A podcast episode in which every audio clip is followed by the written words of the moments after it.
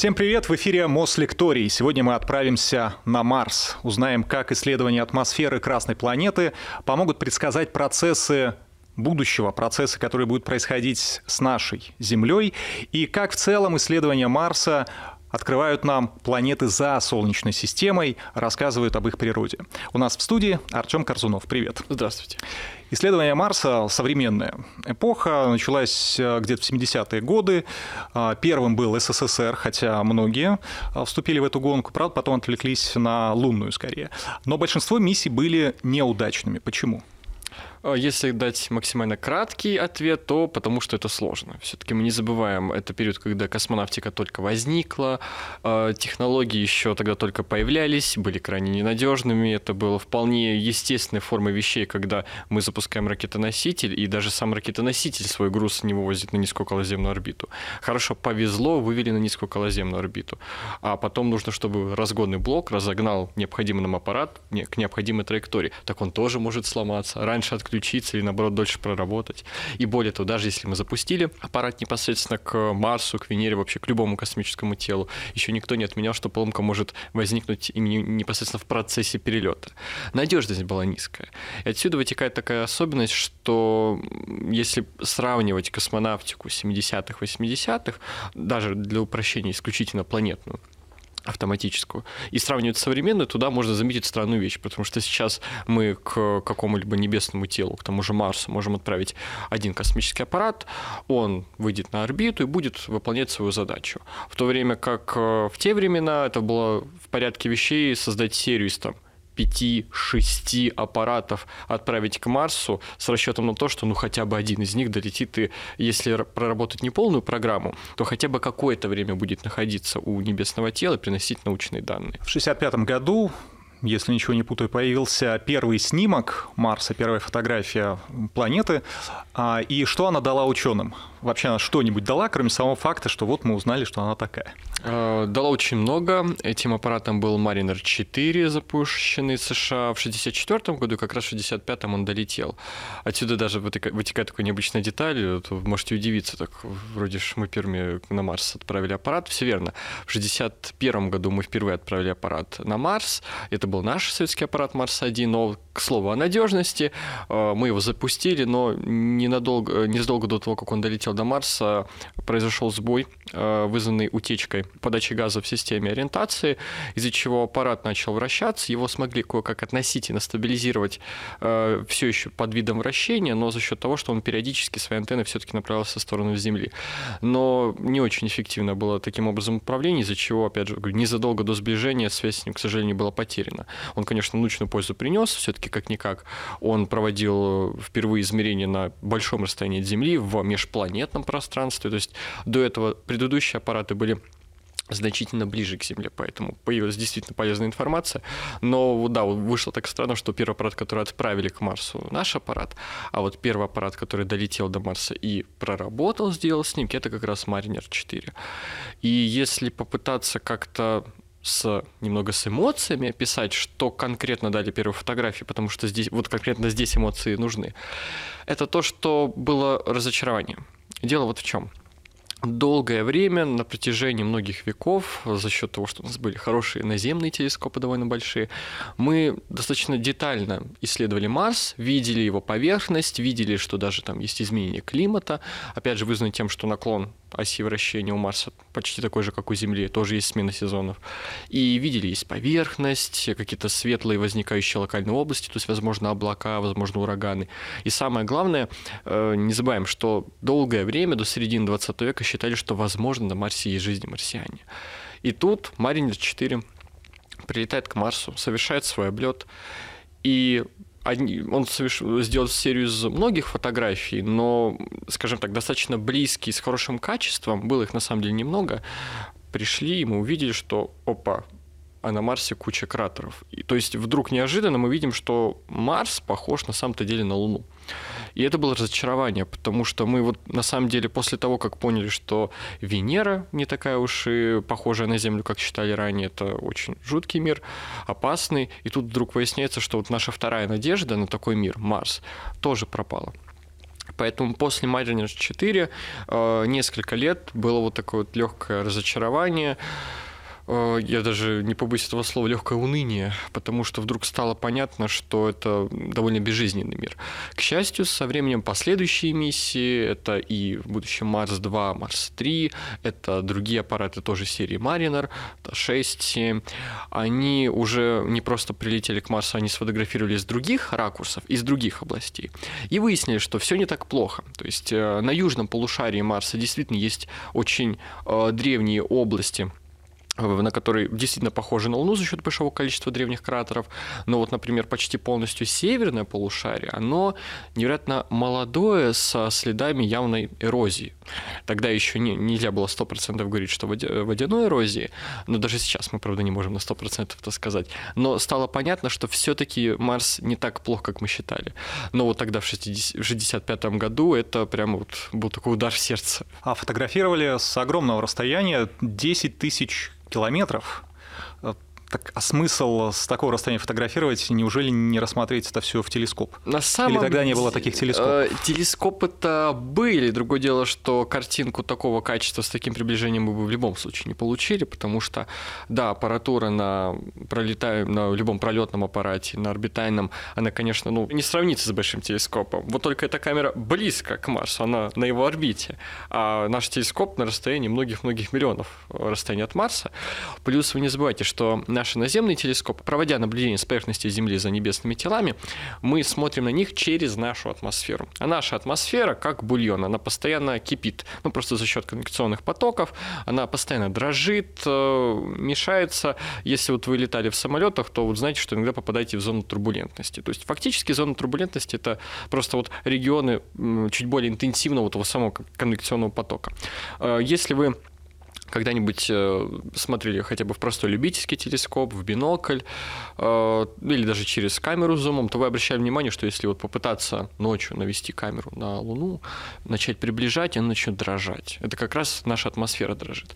По этой причине э, любые попытки делать четкие, детализированные фотоснимки Марса с Земли долгое время были ну, безуспешными. Атмосфера мешает. И плюс самое главное, чтобы получить э, такую же детализацию снимков, как могут сделать орбитальные аппараты, нам нужны телескопы таких размеров, которые мы даже в фантазиях еще не проектировали. Все-таки слишком большой аппарат нужен. Проще в этом плане сделать очень относительно гигантского телескопа аппарат и отправить его непосредственно к самому Марсу. Это просто проще, чем создавать сверхгигантские тяжелые телескопы на Земле. А когда случилась первая посадка на Марс? А, успешная. Вот первая успешная посадка на Марс э, случилась на самом-то деле в 1971 году. То есть, э, ну, получается, через 10 лет после того, как мы первые аппараты, в принципе, отправляли к Марсу. Это был наш советский уже аппарат Марс-3, первая успешная мягкая посадка. И было бы вот абсолютно идеально, если бы еще процесс непосредственной работы аппарата на поверхности произошел бы без э, проблем, потому что система мягкой посадки отработала штатно, все сработало, двигатель мягкой посадки твердотопливный, который замедлил падение аппарата, тоже сработал. Аппарат сел, раскрылся, включил свое оборудование и проработал там 14 секунд, по-моему. Почему так вышло? А, долгое время не знали. Думали, может быть сбой э, непосредственно в компьютере самого аппарата. Просто короткое замыкание произошло, как назло. Хотя вот, вот успешно сели. Вот казалось бы, сейчас панораму нужно сделать. Не получилось. Уже более поздние исследователи, уже как раз 2000-х годов, 2010-х, э, относительно данных наблюдений по погоде и по анализу телеметрии, которая за эти 14 секунд успела дойти, предположили, что, возможно, проблема в марсианской полевой буре, которая в тот момент времени бушевала. Возможно, мы недооценили ее серьезное влияние на аппаратуру и какое-то замыкание произошло в цепи именно за счет э, там, пылинок, которые попали вовнутрь. То есть, если бы, возможно, там, не знаю, чуть лучше бы проработали бы защиту пылевую, либо если бы могли бы как-то заранее подрасчитать и поменять время посадки на период, когда бы пыльная буря спала бы, возможно бы мы бы не просто совершили бы мягкую посадку, он бы еще и проработал какое-то время. Вот. Но вот такое стечение обстоятельств, что мы тогда не могли детально не контролировать и у... Э, не контролировать планировать, определять погоду на Марсе. То есть мы это на самом-то деле довольно точно только в 2000-х научились делать.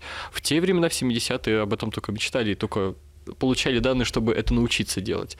Вот, поэтому Плюс, возможно, э, даже не то, что возможно, не было понимания того, что вот эти пыльные бури на Марсе, которые были известны еще ранее, потому что они иногда бывают настолько масштабные, что мы в телескоп Земли их видим.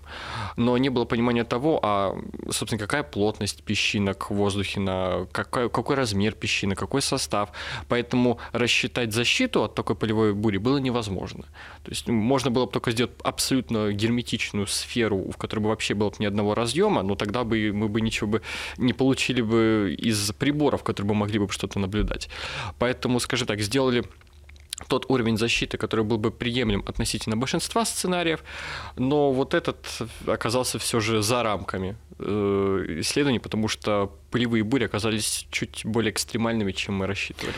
Насчет а, пылевых бурь как раз, я, насколько знаю, их основная проблема не в силе а именно в составе. Вот эти частички, да, они да, настолько да, да, мелкие, что забиваются вообще везде. Они очень мелкие, они амбразивные, э, и из-за этого они, во-первых, забиваются в любую мелкую щель, а из-за того, что они, сейчас такая простая аналогия, у нас на Земле значительно более плотная атмосфера, чем на Марсе, плюс еще добавляется вода в виде дождя, морей, рек и так далее.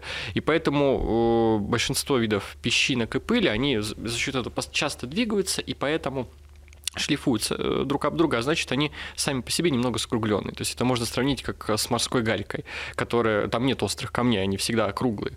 А на Марсе плотность атмосферы приблизительно как на Земле в стратосфере на высоте там 30-35 километров. Крайне низко. То есть там в лучшем случае в самых низменных долинах это 5% давления от земного. Соответственно, ветра невероятно слабые. При этом полностью отсутствует как таковая, э, по крайней мере, последние 700 миллионов лет, водяная эрозия. Все потому что поверхность сухая. И за счет этого вот эти и песок, и пыль на Марсе, она очень жесткая, с острыми гранями, краями. И поэтому вот проблема не в том, что пыль забьется мелкую щель, а в том, что если эта щель является частью какого-то подвижного э, стыка, то это будет просто постепенно растирать этот э, разъем и просто сотрет его, сломает. Какую миссию можно считать по-настоящему успешной первой? Э, Наверное, самая крупная, по-настоящему успешная миссия, думаю, считать можно все-таки Викинг-1 и Викинг-2. Э, в чем суть? Вот Марс-3 — это первый аппарат, который совершил мягкую посадку на Марс, а Викинг-1-2 — это первые аппараты, которые совершили мягкую посадку на Марс и поработали там. То есть они выполнили весь свой срок, они должны были на самом-то деле, если не изменяет память, по-моему, по месяцу поработать на Марсе, а в итоге они поработали по несколько лет. Э, в чем важность вообще аппаратов Викинг-1 и Викинг-2? Они позволили нам впервые вот увидеть Марс, вот так же, как я вас сейчас вижу, как вы меня, то есть вот с близка, да еще в цветные фотографии, достаточно хорошего разрешения. Плюс, поскольку они работали достаточно продолжительный срок, то есть они там, несколько раз преодолели то, что планировалось, вышло так, что мы увидели Марс разным. То есть мы увидели, как постепенно меняется местами погода, климат на Марсе. Э, один из аппаратов, вот не помню, то ли первый, то ли второй викинг, даже застал э, такое удивительное явление, когда он в очередной раз включил камеру после ночи, смотрит, а вокруг и не появился. То есть там бывает даже иногда ини такой как, как будто легкий снег э, прошел. И пронаблюдал за ним в течение нескольких дней, ученые за счет таких фотоснимков даже определили, как медленно он таял, то есть сколько времени пошло на это. Плюс на непосредственно на аппаратах были и первое оборудование, которое изучало непосредственно состав марсианских пород, атмосферу, брал химические пробы. И это было вообще впервые в Марсе, и это на самом деле невероятно повезло, что такие крупные аппараты, а Викинг-1, Викинг-2 даже по современным меркам являются очень большими аппаратами. Это небывалая удача, что оба, во-первых, оба аппарата сработали, оба смогли сесть, и при этом оба проработали такое продолжительное время. Поэтому в целом, да, Марс э, нужно нагонять, догонять и совершать новые открытия. И что самое главное, на Марсе, при том, что о поверхности Марса мы знаем нам, нам, намного больше, чем поверхности Земли, потому что поверхность Земли на самом-то деле довольно скрытна. Где-то листа, лес, э, лесами скрыта, где-то уже городами скрыта, где-то морями, океанами. А вот поверхность Марс в этом плане вот открытый шведский стол, все открыто. И вот несмотря на это, мы на Марсе очень много чего не знаем. Там еще вот столько чего можно исследовать и сколько еще откроется нового в исследованиях, когда мы чуть, чуть лучше узнаем Марс сейчас. Но ну, а чем отличается Марс? Кажется, что конечная цель исследований — это все таки нахождение признаков жизни, что жизнь была там или она теоретически там возможна. Когда мы отправляемся к Юпитеру, мы не ищем там жизнь, нам интереснее, как кольца устроены. Да? С Венерой, наверное, тоже так. Вот насколько мы сейчас знаем о жизни на Марсе? Вот тут я вам отвечу, наверное, фразой, которую часто использую, когда э, занимаюсь Московском планетарии. Э, смотрите, мы уже достоверно знаем, что в прошлом на Марсе была жидкая вода с большой долей вероятностью. То есть не 100%, но условно 95% можем сказать, что там в прошлом была жидкая вода. Ее было много. Были моря, реки, океаны, шел дождь, шел снег, шел град, шел и не были облака, были тучи, были грозы, то есть почти все как на Земле. А тут же мы подходим к палеонтологам, которые исследуют то, как зарождалась жизнь на Земле. И в большинстве случаев мы подходим к мысли о том, что, скорее всего, э, наличие жидкости на поверхности, желательно воды, скорее всего, если не необходимый, то как минимум очень полезный фактор наличия на планете, чтобы там начала возникать жизнь. Как минимум потому, что вода – это универсальный растворитель, и в отличие от многих других растворителей, которые есть во Вселенной, воды много. И дальше возникает такая логическая цепочка. Если мы знаем с большой долей вероятности, что на Марсе в прошлом было много жидкой воды, и при этом эта вода была не просто на поверхности, она циркулировала, циркулировала а значит, она, во-первых, сама участвовала в обмене относительно и литосферы, и атмосферы Марса, так еще она своим путем позволяла транспортировать разные минералы как раз между атмосферой и поверхностью тогда мы получаем э, такой вот очень логичный вывод и фразу, что если на Марсе в прошлом была вода, то есть шанс, что на Марсе зародилась жизнь. Шанс, не стопроцентная гарантия. Но отсюда мы начинаем продолжать эту логическую цепочку. Если на Марсе была жизнь, то, соответственно, скорее всего, там э, происходит развилка. Хороший сценарий и очень хороший сценарий. Хороший сценарий звучит так. Если на Марсе была жизнь, то после того, как она вымерла, потому что поверхность стала сухой и холодной, то она как минимум могла оставить некие следы своего существования. То есть окаменелости, минеральные отложения, э, характерные именно для, для биогенного происхождения. И найдя эти следы и детально исследовав, сравнив их с другими образцами, э, проведя сравнительные э, испытания на Земле в лабораториях, мы можем сказать, что да, вот в прошлом на Марсе была жизнь, и возможно даже ответить, какой она была. А вот самый маловероятный, но при этом самый хороший сценарий звучит так. Если на Марсе зародилась жизнь, то, возможно, где-то глубоко под землей, где более приемлемые условия, где более комфортные условия, и куда мы при этом сами не добирались, то, возможно, эта жизнь до сих пор есть. То есть вот я могу дополнительно это как-то подтвердить, что такой сценарий имеет право на существование вопросом. Вот если собрать всю жизнь со всех видов регионов Земли и распределить по группам, относительно непосредственно того, в какой среде они обитают, то какая из групп живых организмов будет самая массивная, то есть самая большая по массе?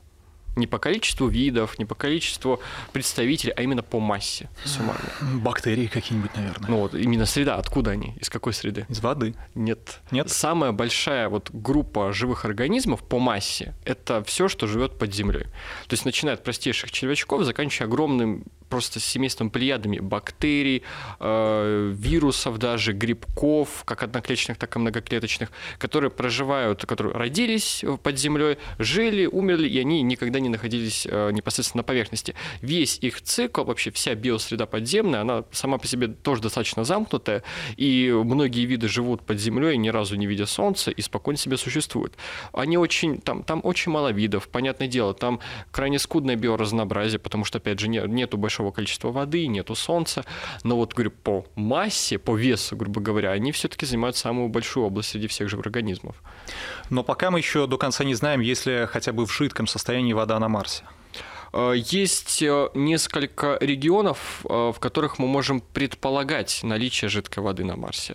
То есть были теории возникновения того, что, возможно, мы обнаружили подземное озеро на Марсе, но до сих пор, на самом деле, это дискуссионная тема. Но одна из версий, которая объясняет наличие данных, полученных радаром, говорит, что, возможно, все-таки мы нашли не озеро, а просто подземный пласт залежи глины, который бы при определенных обстоятельствах который плюс-минус похожи на то, какие были с прибором, который это обнаружил. Скорее всего, просто он увидел это так, как будто мы увидели воду, хотя мы увидели вот просто залежи глины. Но при этом этот вопрос, даже вот эта вот аномалия с подземным озером, на него нет все-таки стопроцентного гарантированного ответа. То есть есть ученые, которые, проводя анализы тех же, той же самой телеметрии, тех же приборов, либо похожих, говорят о том, что, ну, почему с другой стороны, если мы вот так вот интерпретируем данные и проведем такие расчеты, то кажется, что, возможно, все-таки это озеро жидкой воды.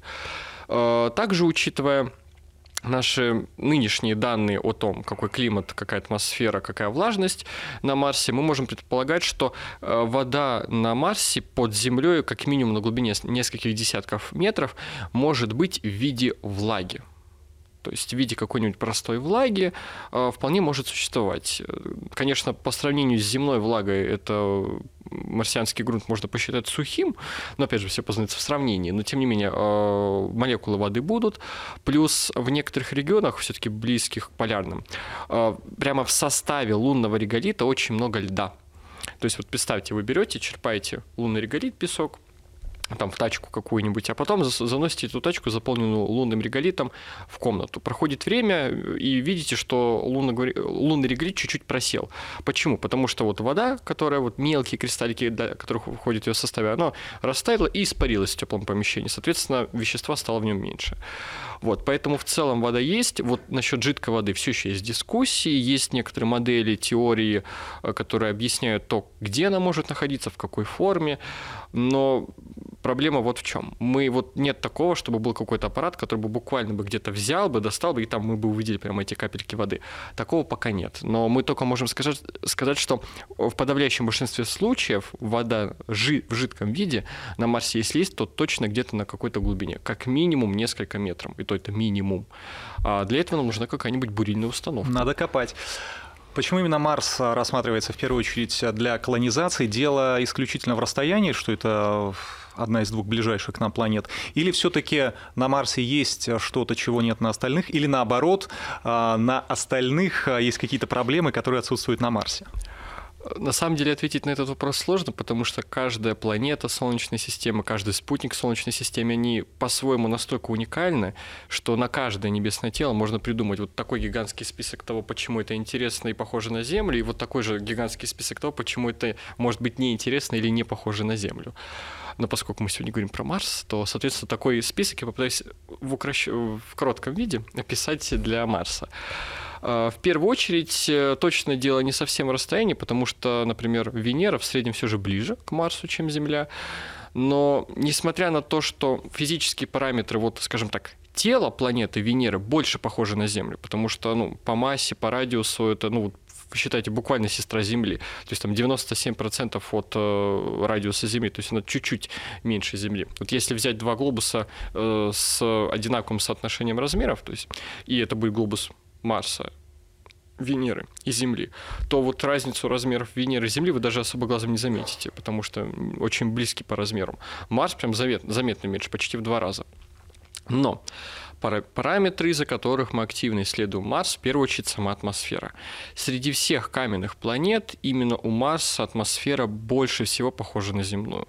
Да, она разряженная, да, у нее другой химический состав, но все же, если сравнивать с Венерой, то значительно больше похожи на земную. Более того, динамика и, э, скажем так, потоки ветра, некоторые атмосферные явления, как, например, небольшие, опять та же самые пылевые бури, потом небольшие пылевые смерчи, все это то же самое есть и на Земле, потому что динамика та же самая. И, соответственно, нам очень интересно исследовать Марс как, скажем так, пример того, что бы было бы с Землей, если бы обстоятельства сложились по-другому. То есть на самом-то деле, в принципе, все, что касается исследований планет Солнечной системы, можно описать фразой «мы исследуем, чтобы понять, что бы было бы, если бы с Землей произошло по каким-то причинам что-то другое». Вот в случае с Марсом, в первую очередь, как раз атмосфера. Во-вторых, это изменение климата. Тут, конечно, справедливости стоит сказать, что в плане изменения климата мы Землю сравниваем одновременно и с Венерой, и с Марсом, как два антипода двух противоположных направлений развития. Но, тем не менее, Марс — это пример того, как э, стала понижаться температура и атмосферное давление, что привело к высыханию атмосферы и пропаже, собственно говоря, жидкой воды с поверхности, и это, в свою очередь, еще сильнее усугубило климатическое положение на планете. И вот если мы детально исследуем то, почему это произошло, э, какие процессы происходили вдоль всего общего процесса высыхания атмосферы поверхности Марса, то мы можем выудить, вычленить какие-то отдельные элементы, наблюдая и изучая которые, мы потом можем лучше понимать, как изменяется климат или даже банально прогноз погоды здесь на Земле. Смотрю прогноз погоды на пятницу и говорят, там ровно в 12.03 будет дождь. Пятница, 12.03, дождь. Это было бы идеально, если бы мы такие точные бы прогнозы бы а делали. А с Марса мы можем такие прогнозы делать точные? А, пока что точность прогнозов на Марсе плюс-минус равна точности прогнозов здесь на Земле, потому что на самом-то деле долгое время все механизмы, которые мы использовали, чтобы, собственно говоря, предугадывать погоду, прогнозировать, они строились вокруг только Земли. То есть у нас не было какого-то антипода, чтобы получить какое-то сравнение. Вот мы получили Марс. Но у Марса нету такой сети э, спутников э, слежения за погодой, такой развитой, как у нас на Земле. Есть орбитальные спутники, но у них, э, с одной стороны, да, есть приборы, которые изучают климат Марса и погоду, но это отдельные приборы, к тому же не на всех аппаратах, и плюс, опять же, таких там можно посчитать по пальцам одной руки. Нет такого, как у Земли, что у нас целая сеть таких спутников вокруг, которые 24 на 7, да еще и дублируя друг друга, плюс данные с поверхности, которые там с тысячи точек на поверхности Земли проводят. Поэтому точность погоды на Марсе на самом-то деле даже местами хуже, чем на Земле. Но вот говорю, исследуя процесс развития климата и погоды на Марсе, э, дополняя этими данные данные Земли и наоборот данными Земли дополняя данные с Марса, мы постепенно вот со временем улучшаем общее положение и возможности по прогнозированию погоды. Но это все применение именно земное. А если мы отправляемся на Марс, сколько фантастики, сколько планов ученых о том, что Илон Маск тот же самый, сколько обещал, а, что будет миссия. Какие проблемы первостепенно нужно нам здесь еще успеть решить? Кислород? Э, кислород, на самом деле, не такая уж и большая проблема, потому что еда больше, мне кажется, проблема. Э, дело вот в чем. Э, в первую очередь я вот сразу хочу вот отметить, потому что я думаю, это очень будет важно всем, кто нас смотрит и слушает, э, использовать фразу и даже мысль такую, что вот какие проблемы есть на Земле, и вот некоторые люди просто очень часто доходят до прям совсем уж глубоко в дебри, говорят такую фразу, что зачем лететь на Марс, у нас на Земле куча проблем. Ну, с, с такой логикой мы тогда и бы и не, не стали бы совершать мореплавание, э, начиная там с 16 века, с 15 2015 мы бы не полетели бы в космос по тем же самым причинам. Нет, все равно прогресс э, должен развиваться вперед. А, теперь мы перейдем уже к более практическим задачам, сложностям, которые сталкиваются. И самое Первое э, связано с одной простой мыслью. Мы далеко так не летали. То есть, получается, у нас на самом-то деле меньше 20 человек побывало ну, хотя бы на орбите Луны. А нам нужно намного, намного, намного, намного, намного дальше, чем Луна. А во-вторых, даже полеты к Луне, которые совершались американцами в 70-е, ну, с 69 по 72 по-моему, год, это все-таки полеты, которые проходили в околоземном пространстве. Да, далековато, это не низкая околоземная орбита, но, во-первых, мы частично все еще были прикрыты магнитосферой Земли, не полностью, но частично. Плюс даже Луна, она, скажем так, обдувается некоторыми атомами, остатками атмосферы нашей, что тоже немножко нас дополнительно экранирует. Ну и самое это главное, все астронавты, космонавты, и даже если, допустим, еще и советская программа бы тоже смогла бы долететь до Луны с пилотом на борту, с космонавтом, то мы всегда бы знали, что в случае чего они могут совершить маневр и вернуться на Землю. С Марсом такое не выйдет. Мы даже ни разу не отправляли астронавтов или космонавтов просто в межпланетное пространство. То есть я даже как-то э, со своим э, знакомым коллегой вот обсуждал идею того, как можно готовиться для полета на Марс. Я предлагал, а что если сделать так, что первые миссии в качестве подготовки мы космонавтов сначала отправим просто в открытый космос, э, не пытаясь его направить к Марсу, они просто вылетят по такой траектории орбиты, что они отлетят от Земли, от Марса, окажутся как раз в межпланетном пространстве, но за счет проложенной траектории они там спустя какое-то время обратно вернутся к Земле. Просто чтобы сравнить, как приборы, именно приборы жизнеобеспечения будут работать в таких условиях, как сами люди перенесут это. Тут же еще вопрос психики человека, потому что космонавты на низкой околоземной орбите, космонавты, астронавты, которые летали к Луне, они всегда в иллюминатор видят Землю. А тут они далеко улетят, для них э, в лучшем случае будет мелкая звездочка. Э, поэтому вот этот элемент нужно отрабатывать. Э, ну и самое второе главное – это технологии. Потому что даже то, что предлагает Илон Маск, ну, я, честно, немножко побаиваюсь за этот проект, потому что, как по мне, он чересчур амбициозен, рисковен. Но самое-то главное, что тот проект, который он предлагает, Starship, это вопрос наличия, хорошо, ракетоносителя, который отправит груз к Марсу. Но ведь кроме ракетоносителя должно быть большое количество сторонних технологий. Это средства жизнеобеспечения работающих на поверхности. Это жилые модули, чтобы там, ну, мы же не будем в палатках спать на Марсе. Это наличие технологий, допустим, медицинских для слежения как за состоянием здоровья космонавта, который полетит на Марс, так и, возможно, при необходимости, не дай бог, конечно, но все же вдруг придется операцию делать на поверхности Марса.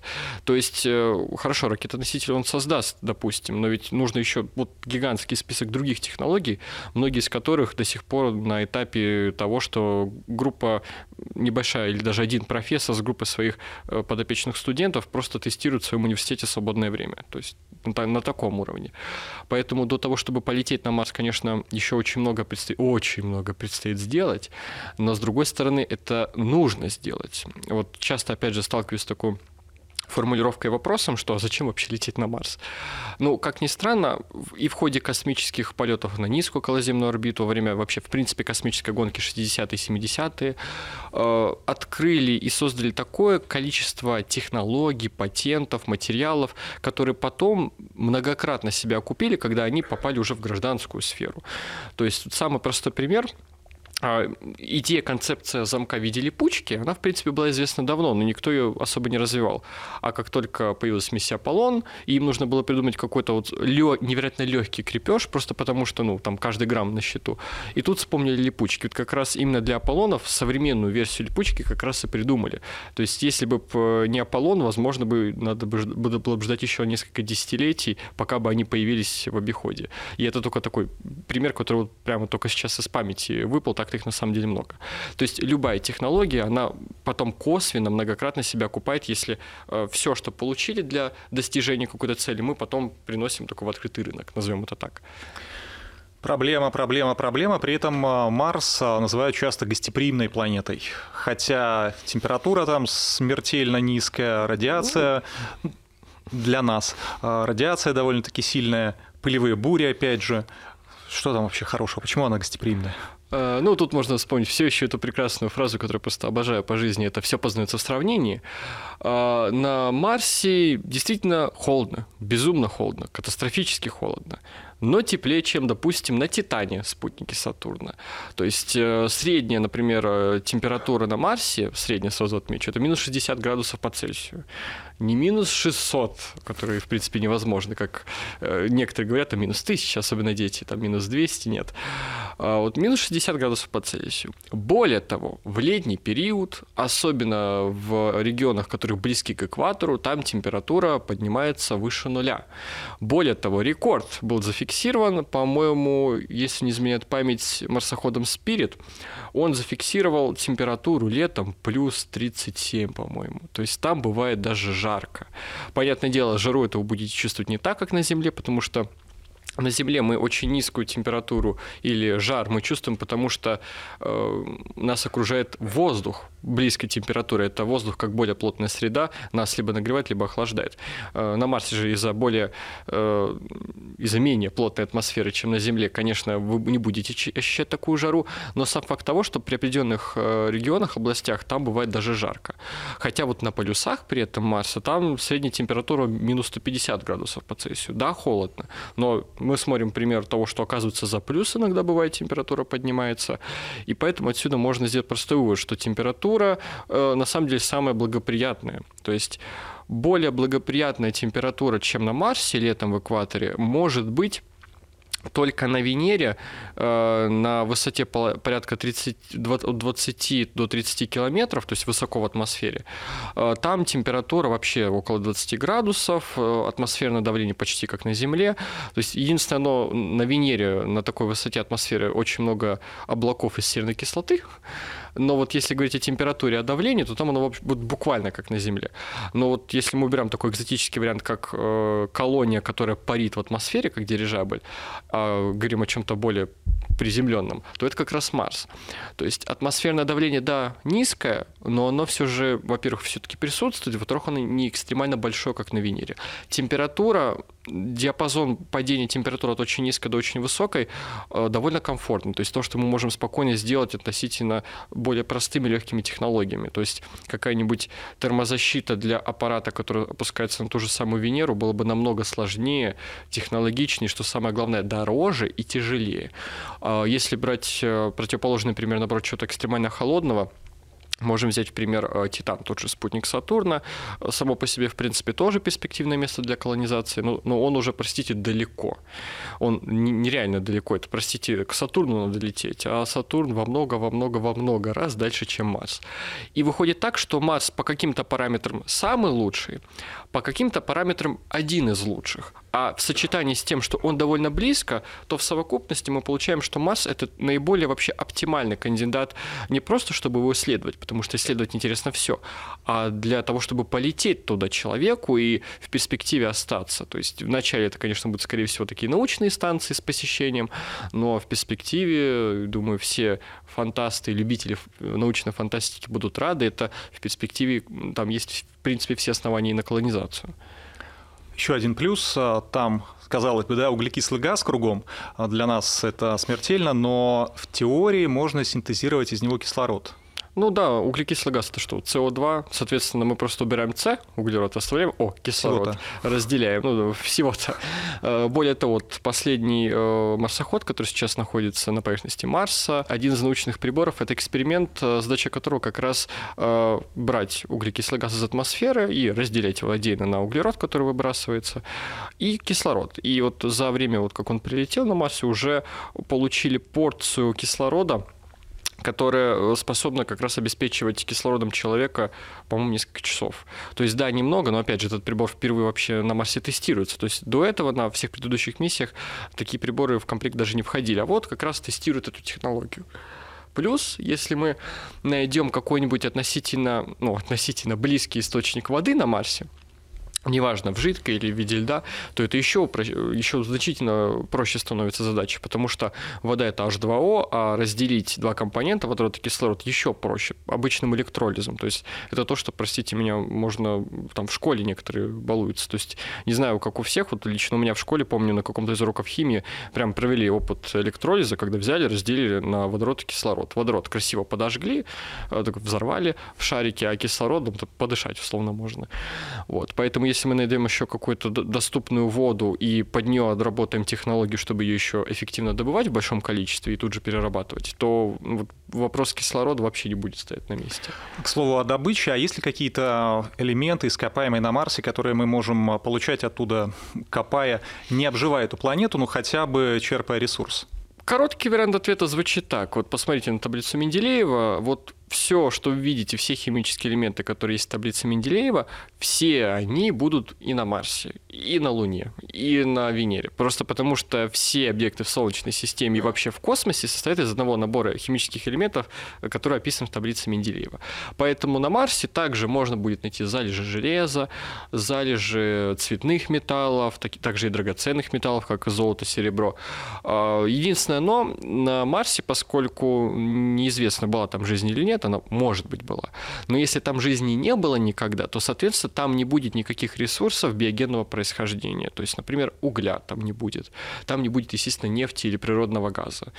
Вот. Э, конечно, можно пошутить вот по старым анекдотам, что, ну, если на Марсе не будет нефти, то американцы туда как минимум не прилетят. Вот. Но это так, шутки забавные.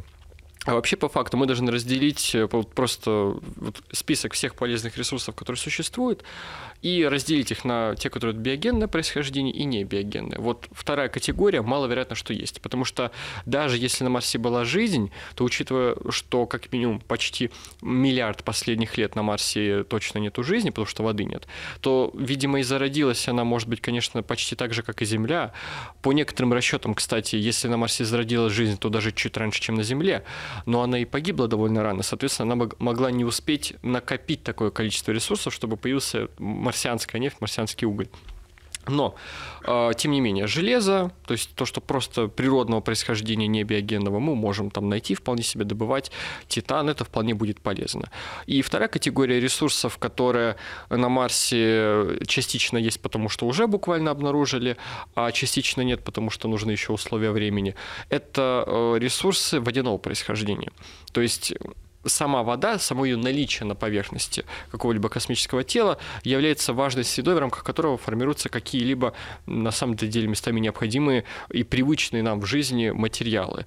Э, то есть какой-нибудь песчаник, на самом деле, в условиях, если на объекте не было хотя бы влаги, и уж тем более воды, в принципе, воды не образуется, потому что нужна какая-то среда, которая заставит его э, слепиться под большим давлением с сохранением при этом некой пластичности между собой. Лучше всего в большинстве случаев это, конечно, можно достичь, это как раз если есть океан, на дне которого песок, с одной стороны, он тут же и смачивает песок, но в то же время своей массой давит и сдавливает его. Да, конечно, при определенных обстоятельствах он может образоваться и без воды, но структура будет отличаться. То есть вот такое привычное строительное вещь, как песчаник, который мы можем спокойно пойти купить там, не знаю, сарай себе построить из него гараж. Вот на Марсе он присутствует, просто потому что там в прошлом, в, как, как минимум в некоторых локальных местах точно была вода. А какая там сейчас почва, земля? В целом можно туда что-то посадить? Рис, картошку? Посадить можно, только ничего не вырастет, потому что почвы там нет, там именно что реголит. То есть почти такой же, как э, на Луне, в том плане, что абсолютно безжизненный. То есть если вы возьмете там смесь различных горных пород, раздробите ее до такого состояния песка, то вы получите фактически то же самое, что у нас находится непосредственно сейчас на Марсе. То есть э, вот привычная нам почва, на которой почти все растет на Земле, это все-таки, э, опять же, продукт биосинтеза, потому что это смесь органики, а также живых организмов, которые непосредственно находятся. А вот с марсианским реголитом проблема. Для того, чтобы ему быть почвой, там мало органики, но при этом слишком много перхлоратов. То есть выходит так, что нам нужно добавить туда органику, которой там вообще нет, и при этом убирать э, различные токсические элементы. А еще тяжелых металлов там довольно много, которые не очень хорошо сказываются на росте э, каких-либо растений. Поэтому, с одной стороны, вот э, если вспоминать, как пытались фантасты в книгах, в фильмах, в сериалах описывать эту проблему, то, скажем так, максимально грубое описание того, что можно сделать с марсианским реголитом, это промыть его водой. Потому что, опять же, не дистиллированный, желательно как раз минерализованный, потому что в таком случае, во-первых, мы хоть немного насытим его влагой, э, хотя все равно придется часто подливать, потому что реголит, он плохо держит воду. Но мы, во-первых, за счет этого за счет того, что промыли, вымоем большую часть перхлоратов и хотя бы создадим влагу, в рамках которой э, органику, которую мы туда добавим, она не высохнет, не мумифицируется, а останется, продолжит развиваться и даже приумножаться, добавляя постепенно бактерии и растения живые. Поэтому если промыть лунный э, реголит, то спустя какое-то время на, на нем может что-то расти. Можем мы стать демиургами? Допустим, мы не нашли там жизнь, да, или убедились в том, что ее там действительно не было никогда, но обнаружили жидкую воду, подсадили туда микроорганизмов и наблюдаем, как происходит эволюция. Э, вообще да. То есть если мы подтвердим, что не сейчас на Марсе нет никакой жизни, и, и сейчас ее нет, потому что ее и в прошлом никогда не было, то в какой-то степени это снимает нас моральное ограничение в том, в том, чтобы себя сдерживать. То есть сейчас все миссии, которые направляются на поверхность Марса, должны выполнять одну очень строгую и невероятно сложную, важную процедуру.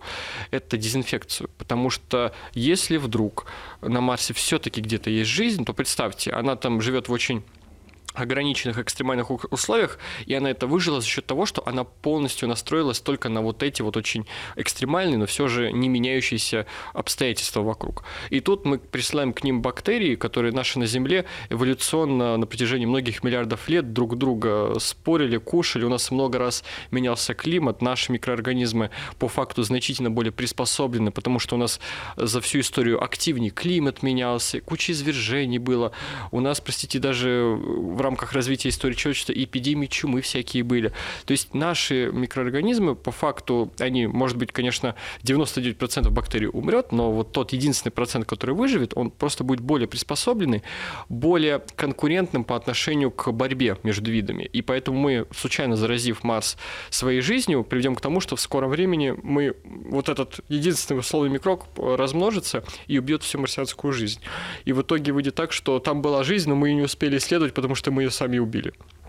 Это можно, опять же, немного вспомнить аналогии из прошлого, когда во время эпохи великих географических открытий испанцы, когда покоряли земли э, сначала остров Карибского бассейна, а потом, когда вышли на побережье Флориды, у них с собой еще были свиньи, которые были на борту, а когда спустя какое-то время вернулись, они вдруг увидели, что свиньи расплодились, и все, они уже всю Мексику занимали, и более того, из-за них другие местные виды стали страдать, потому что они очень активно местную нишу занимали. Вот фактически то же самое может произойти. Но если там мы подтвердим видим, что вообще не было жизни, то у нас вот эта моральная стенка закрывается, потому что все, а значит, нам нечего бояться. И мы можем спокойно воплощать планы по тому, чтобы активно там есть планы греть Марс с помощью зеркал или лазеров, э, там бурить скважины до мест, где возможность флага, туда всяких э, там, биогенные супы, в которых всякие бактерии, грибки будут, чтобы они размножались, и потихоньку заселять Марс, потому что, ну, все, это, это пустое поле сухое, а мы его хотим заселять, что нас ограничивает, если тут никого нет. Но если мы при этом обнаружим, что действительно на Марсе есть жизнь, то начнутся проблемы, потому что тогда станет вопрос того, а как тогда колонизировать Марс, или, может быть, тогда вообще не колонизировать. Вместо этого, наоборот, попытаться изучить местную жизнь, аккуратно, по минимуму контактируя с ней, и, возможно, даже помочь ей вернуться на поверхность. Как э, поется в одной очень хорошей песне, на Марсе классно. И насколько классно мы сегодня узнали. В Мослектории был Артем Корзунов. Спасибо. Вам спасибо.